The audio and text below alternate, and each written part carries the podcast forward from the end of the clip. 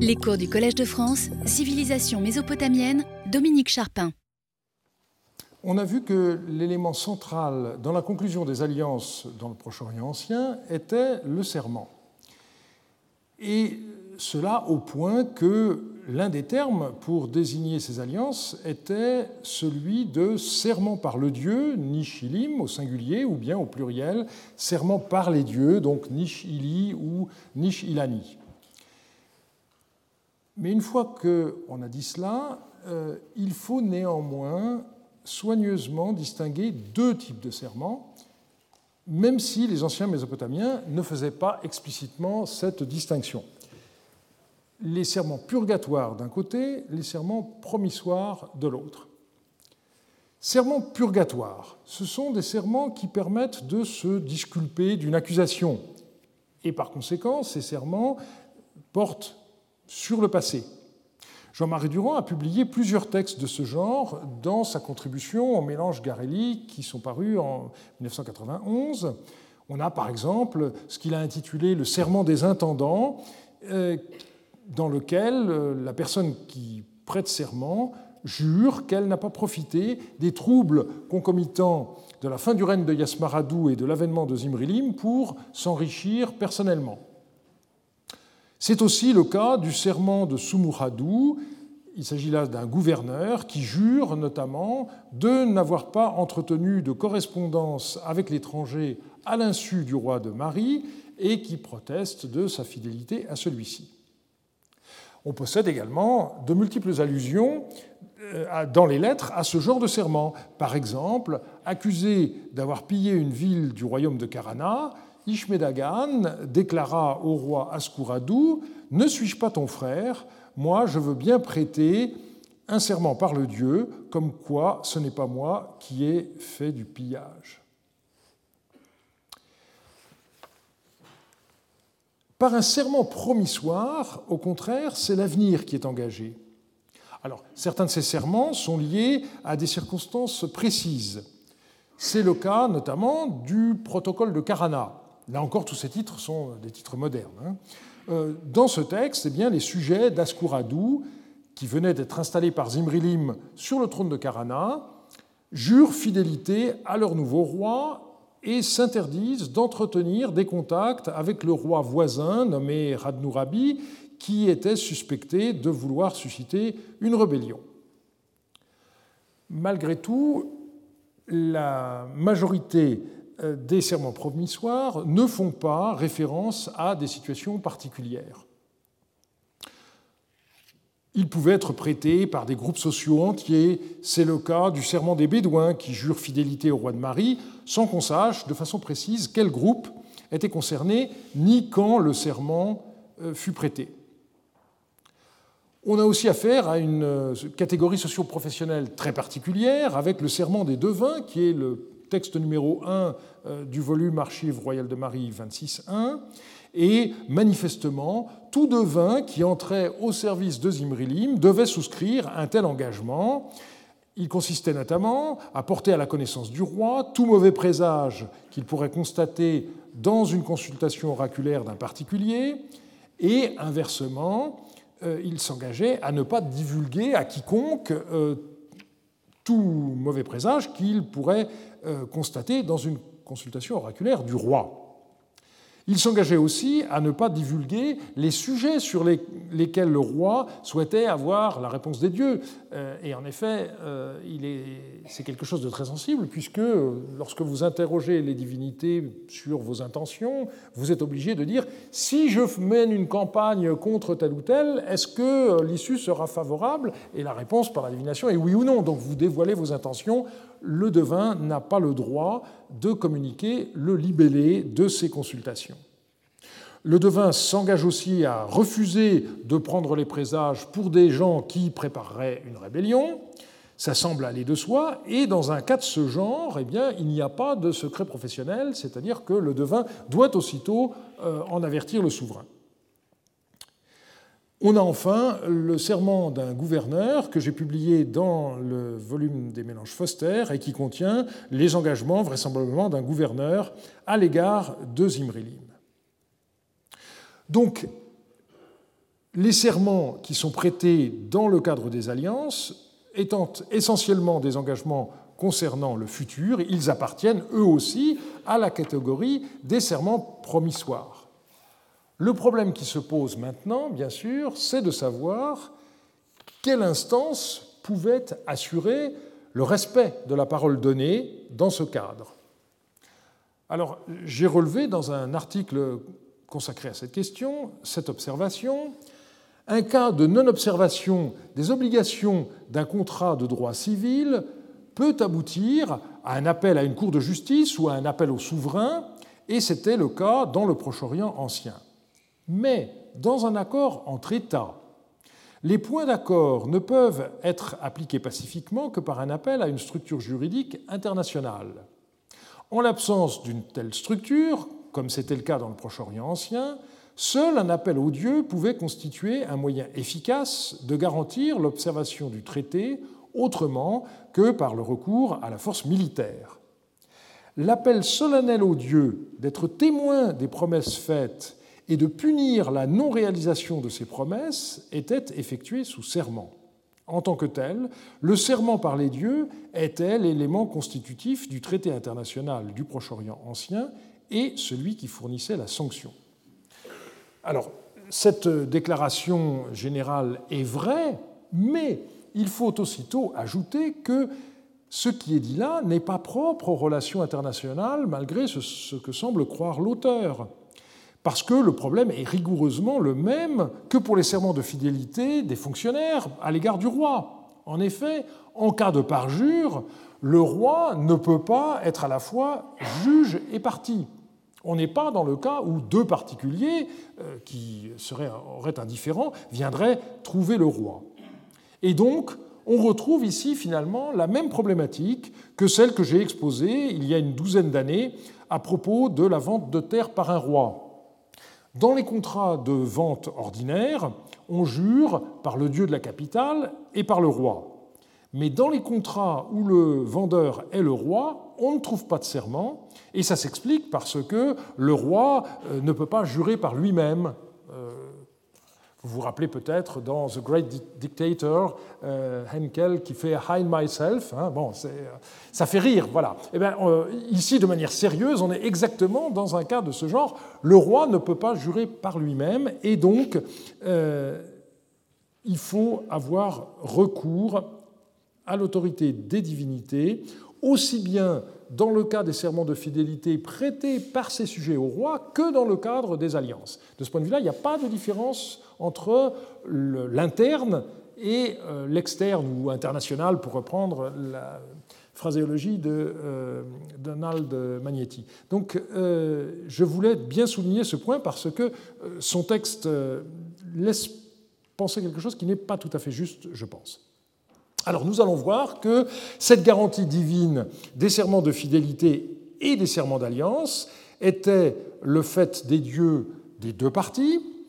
Et euh, dans un deuxième temps, nous étudierons les malédictions et les automalédictions qui accompagnaient la prestation du serment. Et pour finir, nous verrons ce qui pouvait se passer en cas de parjure. J'ai choisi d'intituler cette première partie Les dieux garants, alors que dans la littérature consacrée au sujet, vous verrez davantage qu'il est question des dieux témoins. Il est vrai que les dieux étaient présents lors de la prestation des serments, et on nous dit bien le serment est prêté devant les dieux, mais il me semble que un simple témoin est là pour garder la mémoire de ce qui s'est passé, on peut l'interroger sur la façon dont le contrat a été conclu, lui demander si le prix de vente a bien été versé, si le bien euh, a bien été transmis. Mais le témoin n'est pas là pour faire respecter l'accord. Or, les dieux n'étaient pas censés être passifs. Si la personne qui prêtait serment ne le respectait pas, on attendait des dieux l'envoi d'une sanction. Et donc, le rôle des divinités était davantage celui de garant que celui de simple témoin. Alors je voudrais d'abord revenir sur la présence des dieux lors du serment et ensuite voir selon quel principe les listes des dieux garants étaient établies. Vous vous rappelez que nous avons déjà vu comment les traités conclus à distance à l'époque paléo-babylonienne respectaient un certain protocole, chacun des rois envoyant à l'autre une délégation qui convoyait ses dieux, de sorte que les serments étaient prêtés conjointement par les dieux des deux rois. L'exemple de l'alliance conclue euh, entre le roi de Marie Zimrilim et le roi d'Eshnouna Ibalpiel II est intéressant parce que nous avons des lettres qui nous documentent le mouvement dans les deux sens, ce qui n'est pas toujours le cas. Alors, l'envoyé de Zimrilim à Eshnouna s'appelait Ishridagan et il commence par écrire cette lettre. À présent, Monseigneur a envoyé chez son père ses dieux, les grandes enseignes et nous, ses serviteurs, pour procéder au rite du Lipit Napishtim et pour nouer la frange du Père et du Fils pour l'éternité. Vous vous rappelez peut-être que nous avons déjà cité ce texte. Donc Ishri Dagan se trouve chez le père de Zimrilim, c'est-à-dire le roi d'Eshnuna, dont il a accepté de reconnaître la supériorité, et euh, il se trouve avec ses dieux, les dieux de Monseigneur, c'est-à-dire donc les dieux de Marie. On ne sait pas sous quelle forme, vous vous rappelez, c'est ça le problème, statue, euh, symbole.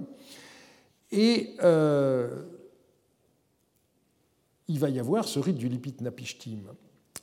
Ensuite, nous avons une deuxième lettre dans laquelle Ishri Dagan euh, décrit les événements qui se sont déroulés et ceux qui vont advenir. Le 25 du mois qui nomme écoulé, le prince, ce qui est la façon traditionnelle de désigner le roi des Shnuna, vient de prêter serment par les dieux que mon Seigneur se réjouisse. Après ma présente tablette, je prendrai la tête des dieux de mon Seigneur, donc des divinités de Marie, des dieux et des messagers du prince, et donc il va y avoir les dieux des Shnuna et des représentants du roi des Shnuna qui vont se rendre à Marie. Je rejoindrai mon Seigneur et nous ferons prêter le serment par les dieux à mon Seigneur.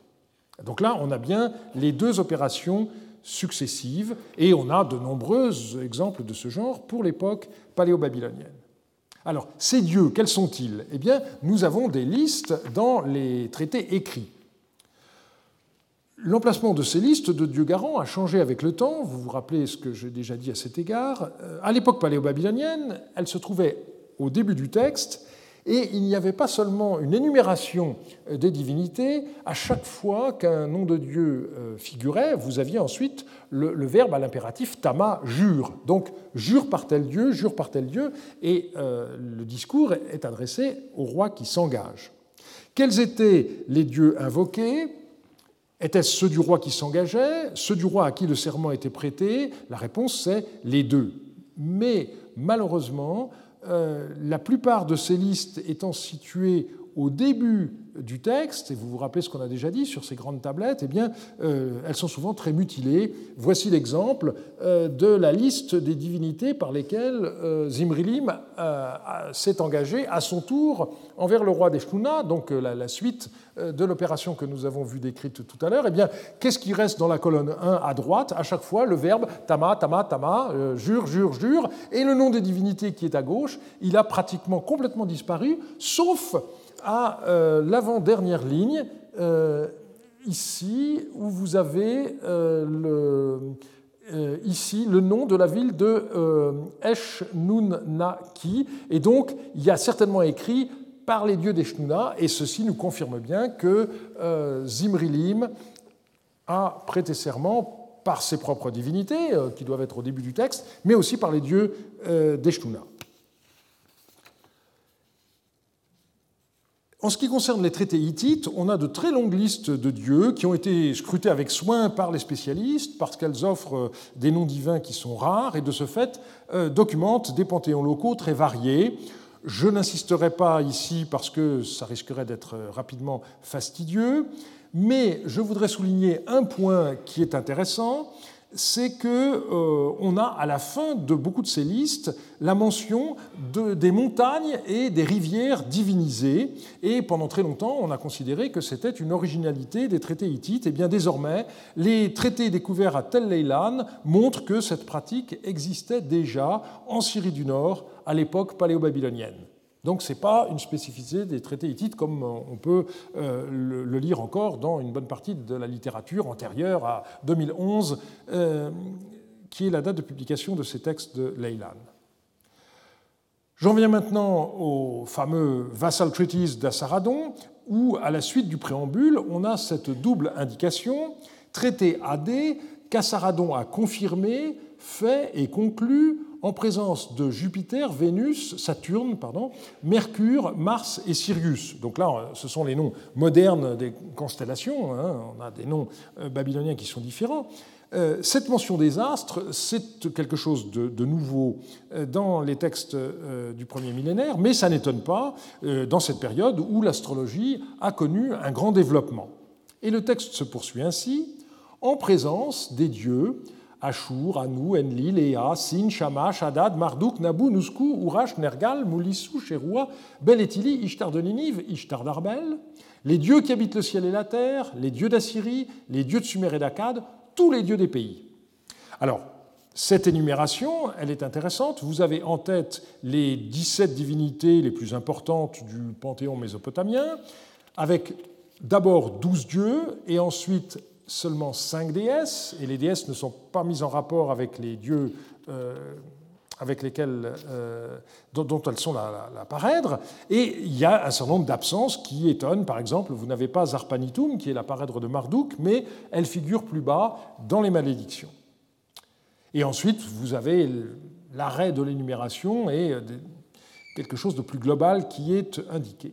Le texte poursuit de la manière suivante jurer individuellement, hein, parce qu'on s'adresse à une collectivité, mais euh, chacune des parties prenantes devra prêter ce serment, par Ashur, Père des dieux, Seigneur des pays, idem par Anu, Enlil et Ea, idem par Sin, Shamash, Hadad et Marduk, etc., jusqu'à la fin des 17 divinités qu'on a vues tout à l'heure, donc idem euh, par euh, Ishtar de Ninive et Ishtar d'Arbel, Idem par tous les dieux de la ville d'Achour, idem par tous les dieux de Ninive, idem par tous les dieux de Kalrou, idem par tous les dieux d'Arbel, idem par tous les dieux de Kilizi, idem par tous les dieux de Haran, idem par tous les dieux de Babylone, Borsipa et Nippur, idem par tous les dieux d'Assyrie, idem par tous les dieux de Sumer et d'Akkad, idem par tous les dieux de tous les pays, idem par tous les dieux du ciel et de la terre, idem par tous les dieux de son pays et de son district.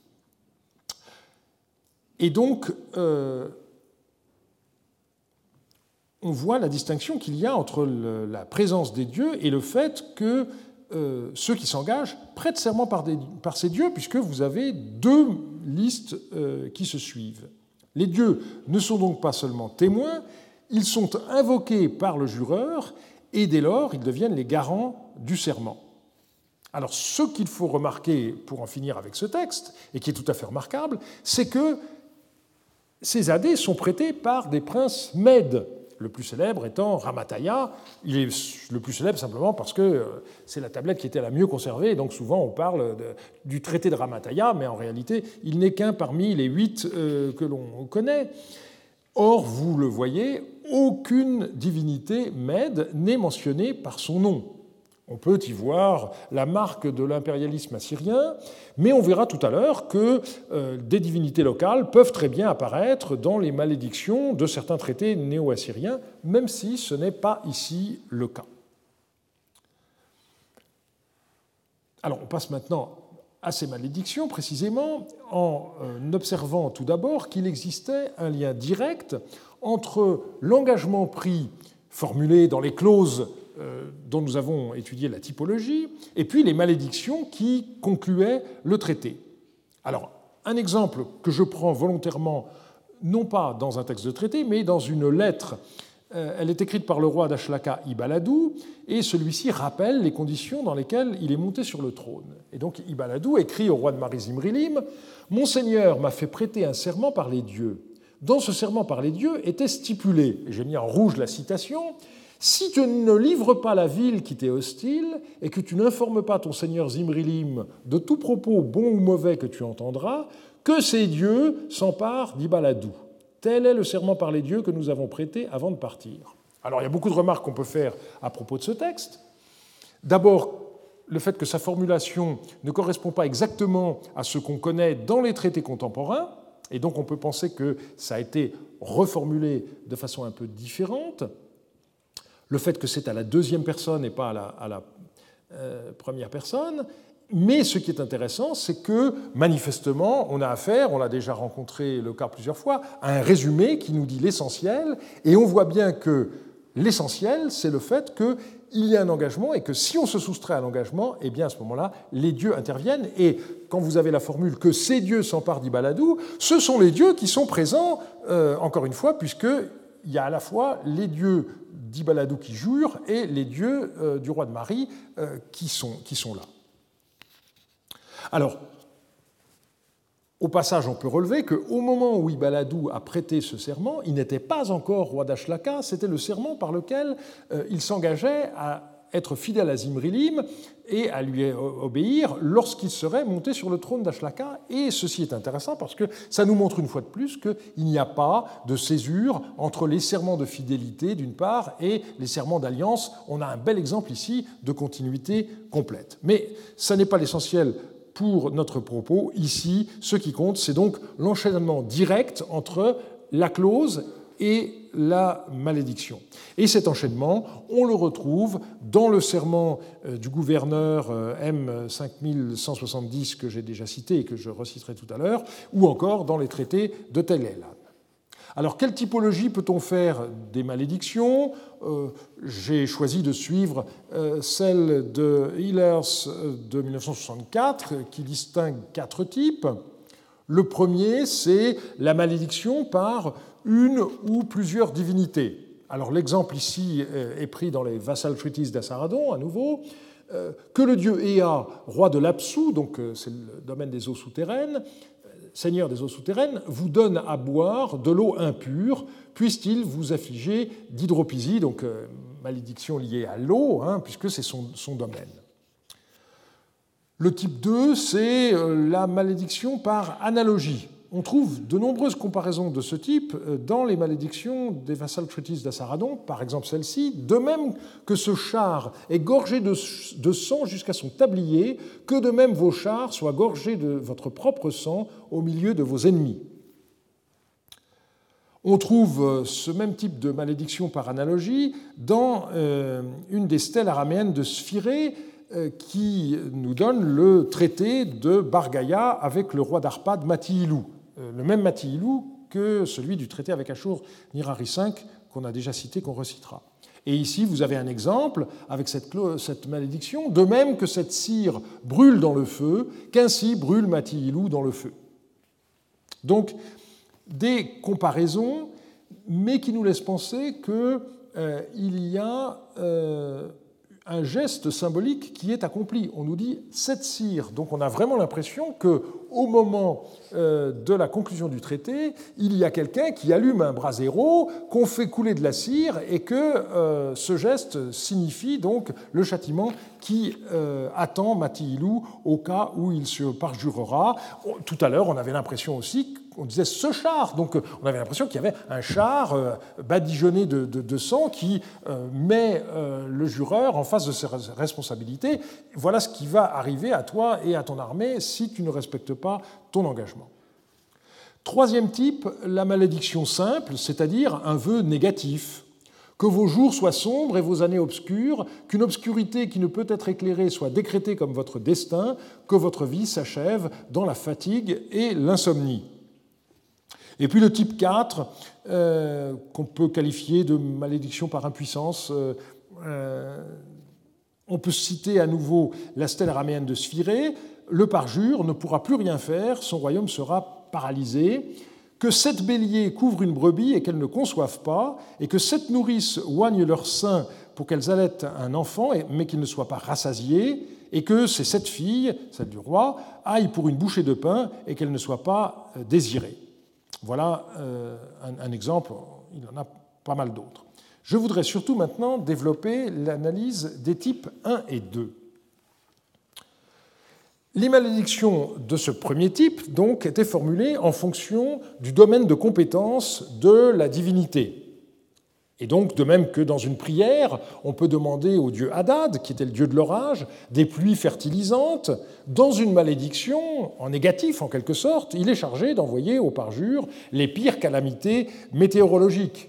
Et donc, qu'est-ce qu'il peut faire? Eh bien, soit une période de sécheresse, soit au contraire une inondation catastrophique. C'est le cas, toujours dans le Vassal Treatise de Assaradon, qu'Adad, l'inspecteur des canaux du ciel et de la terre, fasse cesser l'inondation saisonnière de votre pays, donc ça c'est quelque chose de positif, et prive vos champs de grains, puisqu'il n'y aura pas l'apport euh, d'eau euh, qui permet à la végétation de pousser, et inversement, qu'il submerge votre pays avec un grand déluge. Donc il n'y a pas de milieu. C'est une malédiction traditionnelle qu'on trouve dans de nombreux autres genres de textes. Un autre exemple, avec la déesse Ishtar dans le traité d'Ashur-Nirare V avec le roi d'Arpad Matiilou, à nouveau. Si Matiilou pêche contre ce traité avec Ashur-Nirari, le roi d'Assyrie, que Matiilou devienne une prostituée, ses soldats des femmes, puissent-ils recevoir une gratification dans les rues de leur ville comme une prostituée? Puisse un pays les repousser vers un autre? Que le sexe de Matilou soit comme celui d'un mulet, donc euh, stérile, que ces femmes deviennent vieilles, même chose, qu'Ishtar, déesse des hommes et maîtresse des femmes, s'empare de leur arc, les conduise à la honte et les fasse pleurer amèrement. Hélas, nous avons péché contre le traité avec Ashur-Nerari, roi d'Assyrie. Alors ceux d'entre vous qui ont suivi mon cours de l'an passé ne seront pas étonnés de voir que euh, c'est la déesse Ishtar, qui est la déesse de l'amour sexuel, qui est associée à la privation de virilité et de fécondité, ou encore à la transformation d'homme en femme, voire en prostituée. Ça cadre tout à fait avec les attributions de cette déesse. Simplement ici, bien entendu, c'est l'aspect négatif euh, qui est... Euh, mis en, relief et non pas le côté positif que nous avions vu, c'est-à-dire Ishtar qui est la protectrice des prostituées, qui est présentée elle-même comme une prostituée dans certains textes. Je n'insiste pas. Alors nous avions posé la question de savoir euh, le rapport qu'il y avait entre les divinités du roi à qui on jure et les divinités du roi qui jure. Eh bien, on a un, texte très intéressant euh, qui est le traité d'Assaradon avec le roi de Tyr, Baal, dans ce texte, on trouve d'abord les malédictions traditionnelles par les divinités mésopotamiennes, comme celle-ci, que Goula, la grande femme médecin, mette maladie et faiblesse dans vos cœurs et un mal incurable dans vos corps, puissiez-vous baigner dans du sang et du pu au lieu d'eau. Là aussi, on pourrait trouver de nombreuses citations analogues dans des textes de genre différents. Ensuite, nous avons une malédiction générale, que je dirais de transition, que les grands dieux du ciel et de la terre, les dieux d'Assyrie, les dieux d'Akkad, c'est-à-dire de Babylonie, et les dieux des Bernaries, c'est-à-dire la Syrie au sens large, vous maudissent d'une malédiction sans recours. Et ensuite, on a des malédictions par des divinités syriennes révélées euh, à Tyr, comme celle-ci, que Baal Shamaim, Baal Malagé et Baal Tsaphon fassent se lever un vent mauvais contre vos navires qui détachent leurs cordes d'amarrage et arrachent leur ancre, qu'une vague puissante les engloutisse dans la mer et qu'un flot violent se lève contre vous. Pour un peuple de marins comme l'étaient les Phéniciens de Tyr, on ne pouvait souhaiter pire que l'anéantissement de la flotte. Et on a ensuite une malédiction par les dieux locaux, Melkart et Eshmun, et une dernière par la déesse Ashtarté. Mais souvent, le serment s'accompagne d'une malédiction que le jureur porte contre lui-même au cas où il ne respecterait pas son serment, ce que l'on peut appeler des automalédictions conditionnelles. Que le grand cric me croque. Sais pas s'il y a beaucoup de lecteurs de Tintin parmi vous, mais euh, ceux qui sont dans ce cas reconnaîtront euh, cette formule d'auto-malédiction qui avait la faveur du chevalier François de Haddock, l'ancêtre du capitaine ami de Tintin. Et comme souvent dans ce genre de formule, on a la principale, mais on n'a pas la conditionnelle qui est sous-entendue. Euh, si je fais ceci, qu'il m'arrive malheur, ou si je ne fais pas cela, qu'il m'arrive malheur. Alors on a un exemple de formule complète sous la plume de Daudet, avec d'ailleurs une euh, orthographe différente. Mon récit est près du vrai, et quand vous rencontrerez ça ou là quelques tarasconnades par trop extravagantes, que le cric me croque si elle est de mon invention. Et là, vous avez à la fois la principale, que le cric me croque, et la conditionnelle, si cette tarasconnade est de mon invention. Alors je rappelle euh, que le cric est un personnage mythique chargé de faire peur aux enfants, de nos jours bien oublié, au contraire du croque-mitaine. Et on le rapport euh, phonétique entre les deux. la question de l'origine de, de, cric est quelque chose de très très compliqué. J'ai appris beaucoup de choses en regardant le CNTRL, mais ça n'est pas ici la question. lorsque nous employons de telles formules, nous ne les prenons en général pas littéralement au, au, mot. Par exemple, quand on, nous disons je veux bien être pendu si, non, pas être pendu. Hein. Euh, eh bien, le problème, c'est qu'il n'en allait pas de même dans l'ancienne Mésopotamie. Celui qui prêtait serment par les dieux avait le sentiment de mettre réellement sa vie en cause. Et donc, il est essentiel de comprendre cela, euh, sinon euh, ces façons de faire ne nous sont pas compréhensibles. Alors je commencerai par le cas le plus ancien, qui est celui de la stèle des vautours on y trouve en effet un mélange intéressant d'automalédiction et de malédiction. Donc, au fur et à mesure du, texte, on a euh, euh, une structuration particulière. On voit que le roi Eanatoum prend le filet de différentes divinités, et puis le roi Doumma jure. Il y a une clause par laquelle il s'engage, et ensuite il y a cette formule d'automalédiction, donc euh, c'est le roi d'Ouma qui la prononce, si je transgresse ce serment, que le grand filet du dieu Sin, le jeune taureau du dieu Enlil, par lequel j'ai prêté serment, s'abatte du ciel sur Oumma. Ensuite, il y a le récit d'une offrande au sanctuaire de chaque divinité, donc ici c'est au sanctuaire du dieu Sin à Our, et ensuite on trouve une malédiction, mais qui cette fois est rédigée à la troisième personne. Si pour une raison quelconque, pour n'importe quelle cause, le souverain d'Oumma revient sur son accord à l'encontre de mon roi, le dieu Sin, le jeune taureau du dieu Enlil, s'il fait opposition ou conteste l'accord, s'il met l'accord de côté, que le grand filet du dieu Sin par lequel il a prêté serment s'abatte du ciel sur Oumma.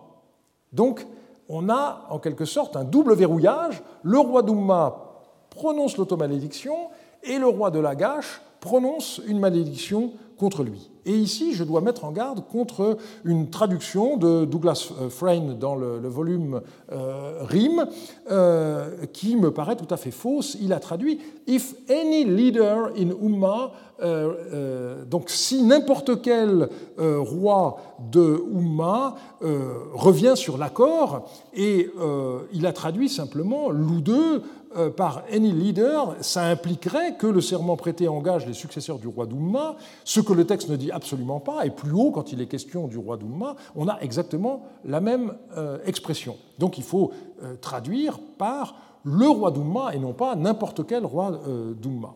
Et c'est très important de le souligner, puisque vous vous rappelez ce qu'on a déjà vu la semaine dernière, avant le milieu du deuxième millénaire, le serment n'engage que celui qui le prête, et sa validité se limite à la vie de celui qui l'a prêté. Alors quand les gens travaillent sur, de seconde main sur des traductions telles que celle de Frayne, évidemment, ils ne voient pas les choses aussi clairement. Ça a été le cas de Altman dans son livre, euh, et c'est évidemment euh, fâcheux.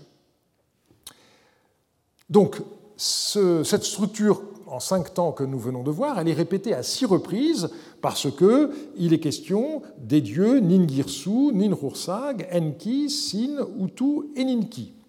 Et puis tout à fait à la fin, on a une malédiction, malheureusement très endommagée, contre celui qui ne respectera pas la stèle.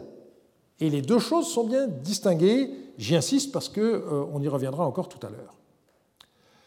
Alors, pour l'époque paléo-babylonienne, on a des exemples d'automalédiction, euh, par exemple dans le traité de Leilan numéro 2, ce serment par mes dieux, à fils de Halun Piumu, roi du pays d'Apoum, à ses fils, à ses serviteurs, à sa troupe, à ses nomades et à son royaume, tant que je vivrai et à jamais, je jure que je le respecterai, si je le transgresse, que ces dieux me mettent à l'épreuve. Là encore, euh, l'engagement et ensuite la formule d'automalédiction. Et on enchaîne avec ces automalédictions, euh, en voici l'une d'elles, que Shamash en haut emporte ma progéniture, que la terre en bas rassemble ma descendance. Euh, la terre euh, comprenait les enfers. Hein. Ou encore, que Sin inflige pour toujours à moi-même et à mon pays une mauvaise malédiction qui ne pourra être changée à jamais. On trouve aussi des automalédictions par analogie, euh, donc, euh, de même que le dieu Adou tremble de rage contre son ennemi, qu'il soit conduit à trembler contre moi et contre ma progéniture et qu'il m'emporte. Et je vous rappelle que euh, le dieu de rage est assimilé à un taureau. Donc l'image, hein, c'est celle du, taureau qui, racle le sol avec, sa patte avant de, foncer droit sur sa victime et qu'il emporte donc la descendance de ma descendance. Autre exemple d'automalédiction par analogie, de même que la toux ne revient pas à son point de départ, puissais-je ne pas revenir à mon point de départ Là, je ne sais pas si euh, le serment s'accompagnait d'une expectoration, ce n'est pas impossible hein, à imaginer, euh, mais on n'a pas d'autre parallèle pour cela. Et ensuite, on a une malédiction classique de type 1, Kishtar, dame de la bataille et du combat, brise mon arme et l'arme de mon pays, puissais-je ne pas porter d'arme face à mon adversaire donc tout ceci, c'est le roi qui s'engage, qui porte contre lui-même ces euh, malédictions. Alors maintenant, je continue par euh, des développements sur les malédictions ou les automalédictions par analogie, qui sont des sortes de paraboles ou qui font allusion à un geste symbolique accompli lors de la conclusion de l'alliance. J'avais donné tout à l'heure un exemple, en voici euh, un autre qui est figure dans le traité euh, du roi assyrien Ashur-Nirari V avec le roi d'Arpad Mati-Ilou, cet agneau n'a pas été amené depuis son parc pour un sacrifice, ni pour un banquet, ni pour un achat, ni pour un acte divinatoire concernant un homme malade, ni pour être égorgé pour, et là il y a une cassure, il a été apporté pour la conclusion du traité d'Ashur-Nirari, roi d'Assyrie, avec Mati-Ilou. Si Mati-Ilou pêche contre ce traité juré alors, de même que l'agneau a été amené depuis son parc et ne retournera pas à son parc et n'y appartiendra plus jamais, de même, hélas, puisse Matilou, avec ses fils, ses filles, ses grands et les gens de son pays, être chassé de son pays, ne pas retourner dans son pays et n'y appartenir plus jamais. Et vous avez une enfilade euh, d'analogies euh, du même genre euh, que je vous épargne, mais comme toujours dans ce genre de cas, on pense que plus on accumule et plus l'efficacité est garantie. Alors évidemment, lorsque l'on voit cette analogie explicite, eh bien, on se demande si la mise à mort d'un anon dans les textes de Marie que nous avons vus, qui est fréquemment mentionné comme rite accompagnant la conclusion d'une alliance, n'est pas à comprendre de cette manière-là. On peut en effet mettre ce rite en rapport avec le passage qu'on vient de lire, qui est tout à fait explicite, et donc il faudrait comprendre que l'immolation de l'annonce c'est un geste symbolique qui mettait en, en jeu pardon, la vie de celui qui jurait, et du coup, dans cette perspective, on comprend pourquoi n'importe quel animal ne pouvait pas être choisi, puisque celui qui jurait était assimilé à un animal, donc euh, il y avait des gens que ça choquait qu'on puisse s'assimiler à une chèvre ou à un chiot, si vous vous rappelez le texte que nous avons vu il y a quelques semaines.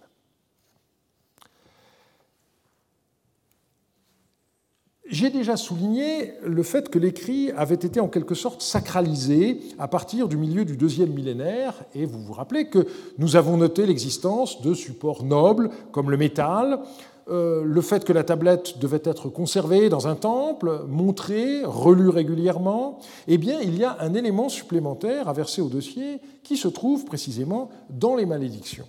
En effet, à partir du milieu du deuxième millénaire, on trouve souvent deux séries de malédictions distinctes.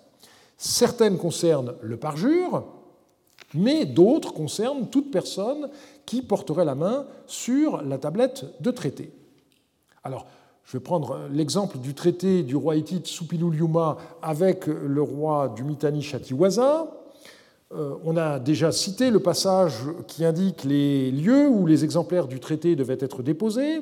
Ensuite, il y a l'obligation d'une relecture régulière du texte devant le roi du Mitanni et son peuple. Et ensuite, eh bien, figure cette malédiction. Et quiconque, devant le dieu de l'orage, maître du Kourinou de Kahat, c'est-à-dire le principal sanctuaire du royaume de Chatiwaza, quiconque altère cette tablette, ou la cache dans un lieu secret, ou la brise, ou modifie la formulation du contenu de la tablette, dans ce traité, nous avons invoqué les divinités du secret et les divinités maîtres du serment, qu'elles se tiennent, écoutent et soient témoins. Et alors là, il y a deux longues listes de divinités, et à nouveau, qu'elles se tiennent en fonction des paroles de ce traité, qu'elles écoutent et soient témoins. Alors, la plupart des auteurs n'ont retenu que le dernier mot, témoin, et ont négligé ce qui précède. Or, les deux verbes qui sont employés, se tenir, isuzum d'un côté, et puis écouter, shemum de l'autre, ça décrit très précisément la tâche des juges. Et donc, il s'agit bien davantage de juger le contrevenant que d'être témoin passif de son manque de respect de la tablette. Et c'est ensuite seulement qu'arrivent les malédictions contre le parjure. Si toi, Chatiwaza, fils du roi, et toi, peuple ourite, n'observez pas les paroles de ce traité, toi, Chatiwaza, et toi, peuple ourite, avec votre pays, vos femmes et vos biens, que les divinités maîtres du serment vous détruisent, qu'ils vous arrachent comme on sépare le grain de la balle, etc., etc. Ce qui est intéressant dans le cas des traités hittites, c'est que dans un certain nombre de cas, sans qu'on puisse euh, exactement voir pourquoi, les malédictions contre le parjure sont suivies par des bénédictions si le roi qui s'est engagé respecte son serment. C'est le cas, par exemple, du traité entre le roi hittite Mursili II et le roi d'Ougarit Nikmepa. Tout terme de l'engagement et du serment qui est inscrit sur cette tablette, si Nikmepa ne respecte pas ces termes de l'engagement et du serment, que par leur vie, ces dieux fassent disparaître Nikmepa, sa personne, ses femmes, ses fils, les fils de ses fils, sa maison, sa ville, son pays, tout ce qui est à lui. Mais si Nikmepa respecte, excusez-moi, euh, le pas étant trop, si Nikmepa respecte les termes de l'engagement et du serment qui sont inscrits sur cette tablette, que par leur vie, ces dieux le gardent avec sa personne, ses femmes, ses fils, les fils de ses fils, sa maison, sa ville, son pays, tout ce qui est à lui. Donc là, on voit bien qu'on a le négatif et ensuite le positif. Malédiction d'abord, bénédiction ensuite. On y reviendra lors de la dernière séance. Je voudrais maintenant regarder de façon plus précise la structure générale des malédictions dans les Vassal Treaties d'Assaradon, parce qu'on a deux séries de malédictions, et il me semble que la réédition du texte par Parpola dans SAA2 ne rend pas bien compte de la différence entre ces deux séries.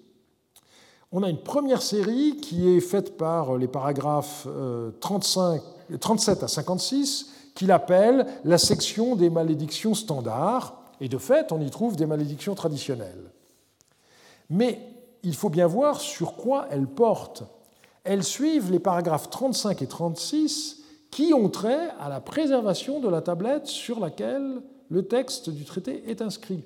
Et donc, on a ceci. Si vous déplacez cette tablette, la jetez au feu, la lancez dans l'eau, l'enterrez ou la détruisez par n'importe quel moyen, si vous l'anéantissez ou l'effacez, Cachour, le roi des dieux, et puis ensuite il y a le début de toutes ces malédictions. Donc on voit bien que ces malédictions, toutes celles qui suivent, portent sur le fait de porter atteinte à la tablette. Et là, on est exactement dans le même cas que pour les Koudourou, ces pierres où étaient recopiées les donations de terres effectuées par les rois cassites et par leurs successeurs à partir du milieu du deuxième millénaire. Mais euh, c'est quelque chose qui est rajouté au, texte et qui ne porte que sur euh, les atteintes qui pourraient être faites euh, aux monuments.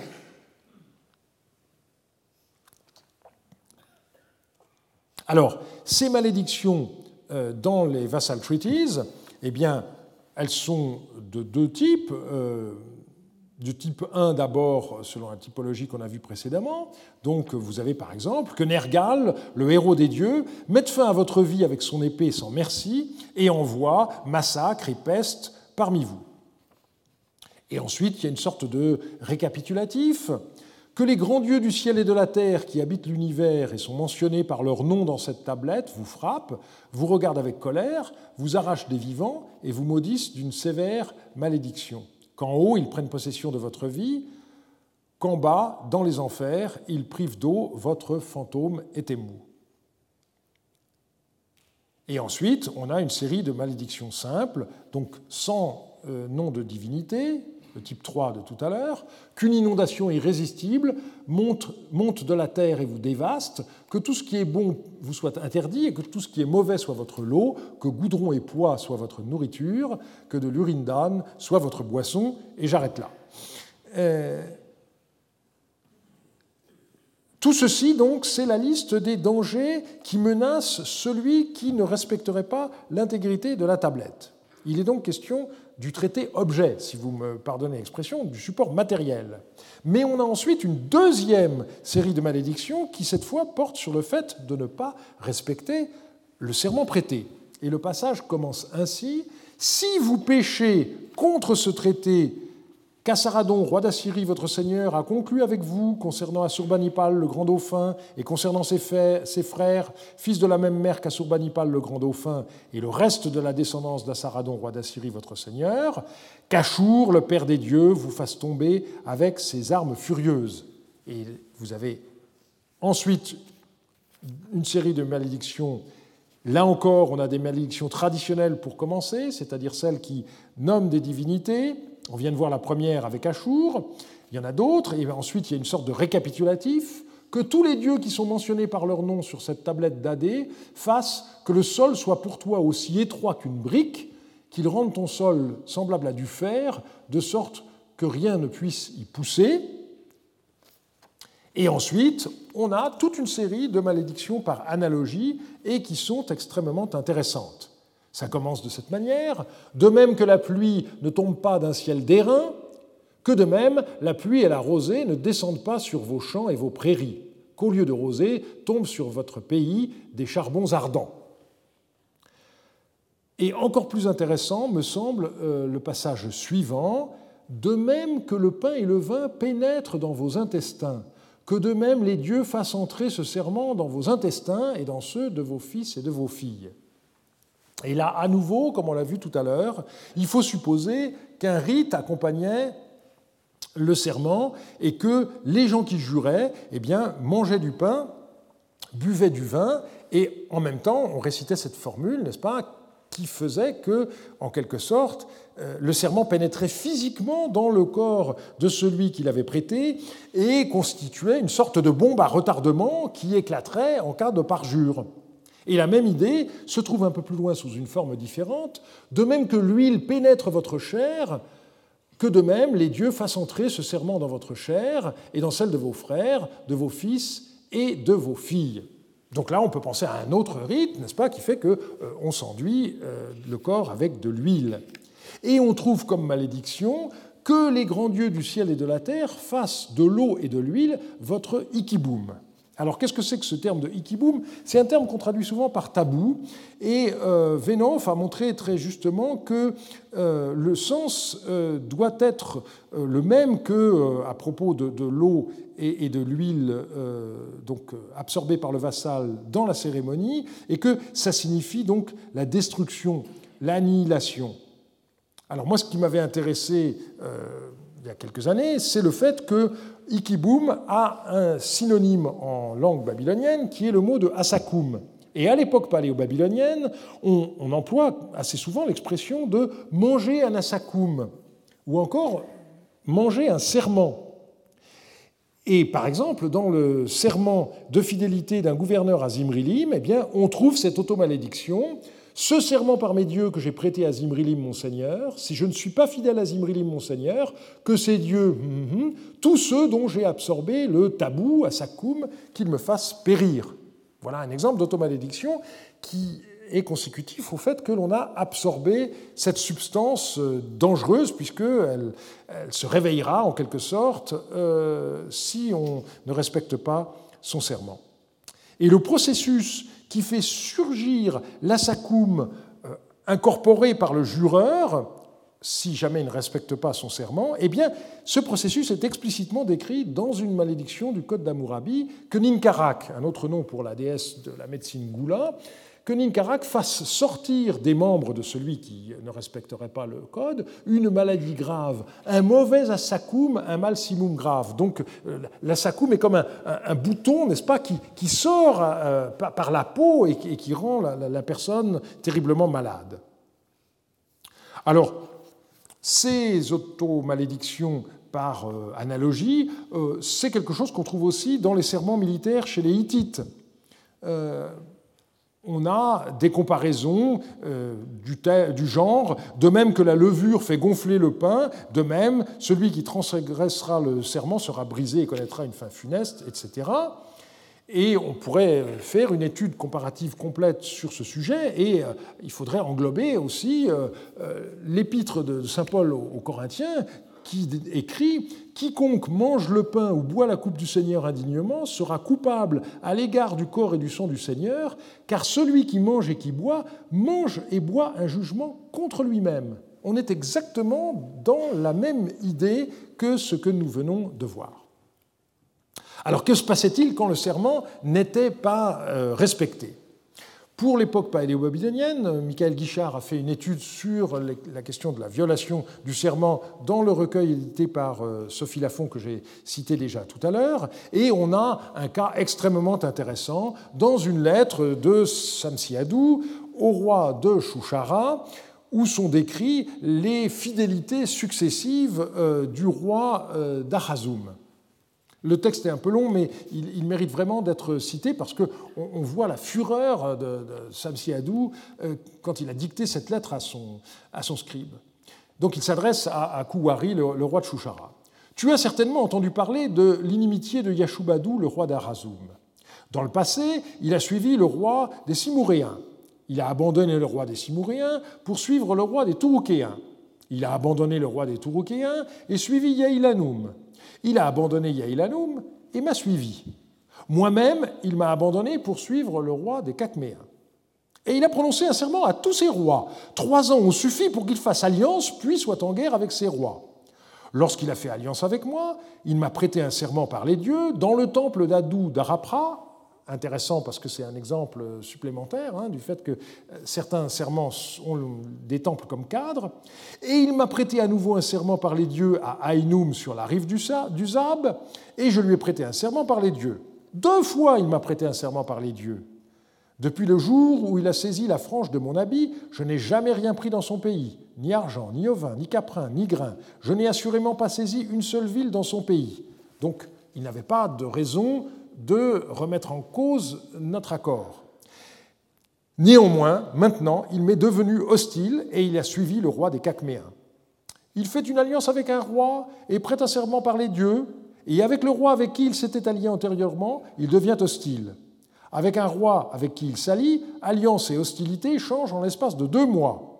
Avec moi, il s'est allié pendant X mois, puis il est devenu mon ennemi. Euh, donc on voit euh, par le caractère redondant du texte, n'est-ce pas, la, fureur totale euh, de Samsiadou. Et on connaît la fin de l'histoire. Le roi d'Achazoum a été vaincu. Donc, en effet, ça marche. Les méchants sont punis. Et à cet égard, le, point le plus intéressant, c'est le récit qu'on trouve dans les annales néo-assyriennes de certaines campagnes, parce que lorsqu'on met en rapport le récit de ces campagnes avec les malédictions, on s'aperçoit qu'en réalité, euh, le, récit ne fait que transposer les malédictions euh, comme étant la réalité. Et donc là, on a un récit qui est totalement idéologisé, qui n'a certainement pas... Parce qu'on on vous dit, n'est-ce pas, que euh, les scorpions surgissent du sol et frappent les, malheureux qui, ont un sort horrible, n'est-ce pas et, donc, on voit bien qu'il faut que le rebelle soit puni conformément aux malédictions euh, qui ont été prononcées contre lui au moment où il a prêté un serment euh, d'alliance. Ce qui est intéressant aussi, c'est de voir comment la guerre est conçue comme une sorte d'ordalie, précisément. Euh, et lorsque l'on commençait la, guerre, eh il fallait convaincre les, dieux de son bon droit, puisque la, guerre suppose qu'il y a une rupture d'un état de paix antérieur. Et cela se faisait dans ce que euh, Altman euh, euh, intitule une cérémonie d'inculpation. on dirait aujourd'hui en France mise en examen, hein, indictment ceremony.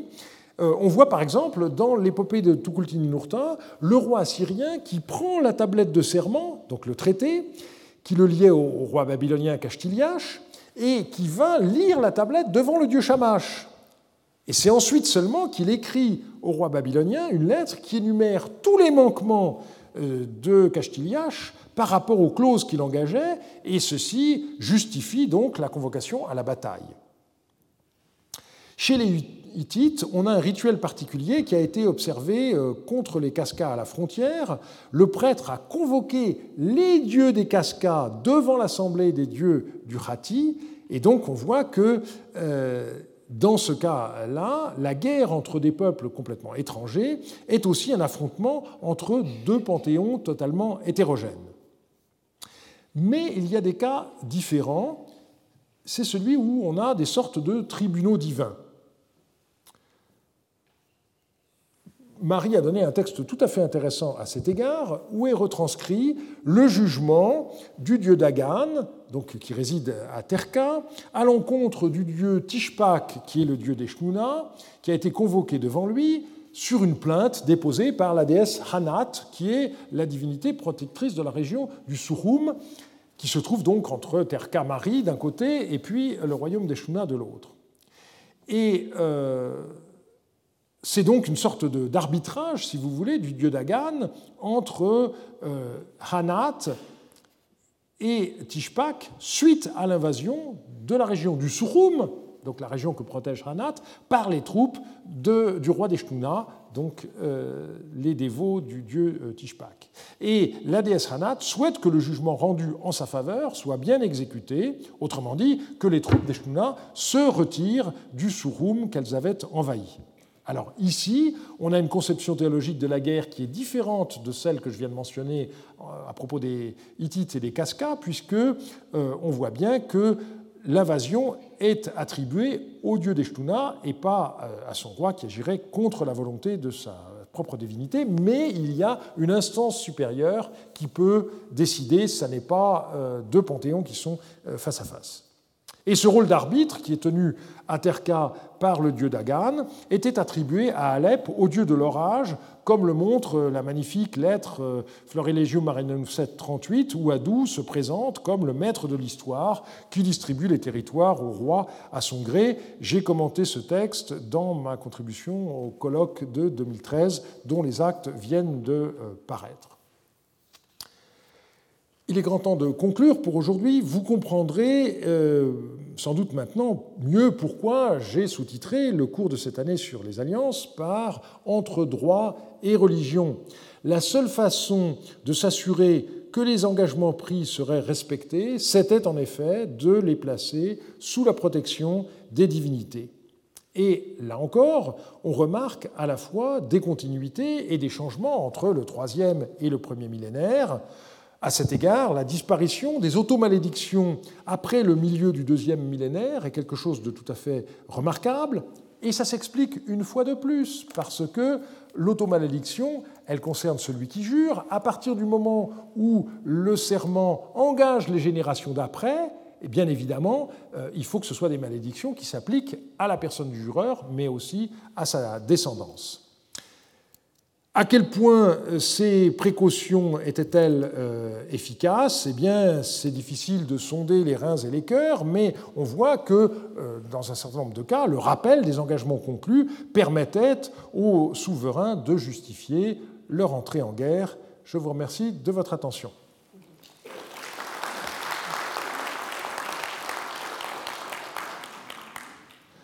Juste un rappel, euh, pour la semaine prochaine, donc, nous enchaînerons avec une petite pause, deux cours à la suite, puisque, encore une fois, la, tradition est qu'on ne fait plus cours après l'Assemblée euh, de, la fin juin, et que euh, cette Assemblée aura lieu le dimanche 26, donc le 22, il nous faut faire les, deux cours qui étaient prévus pour terminer cette année.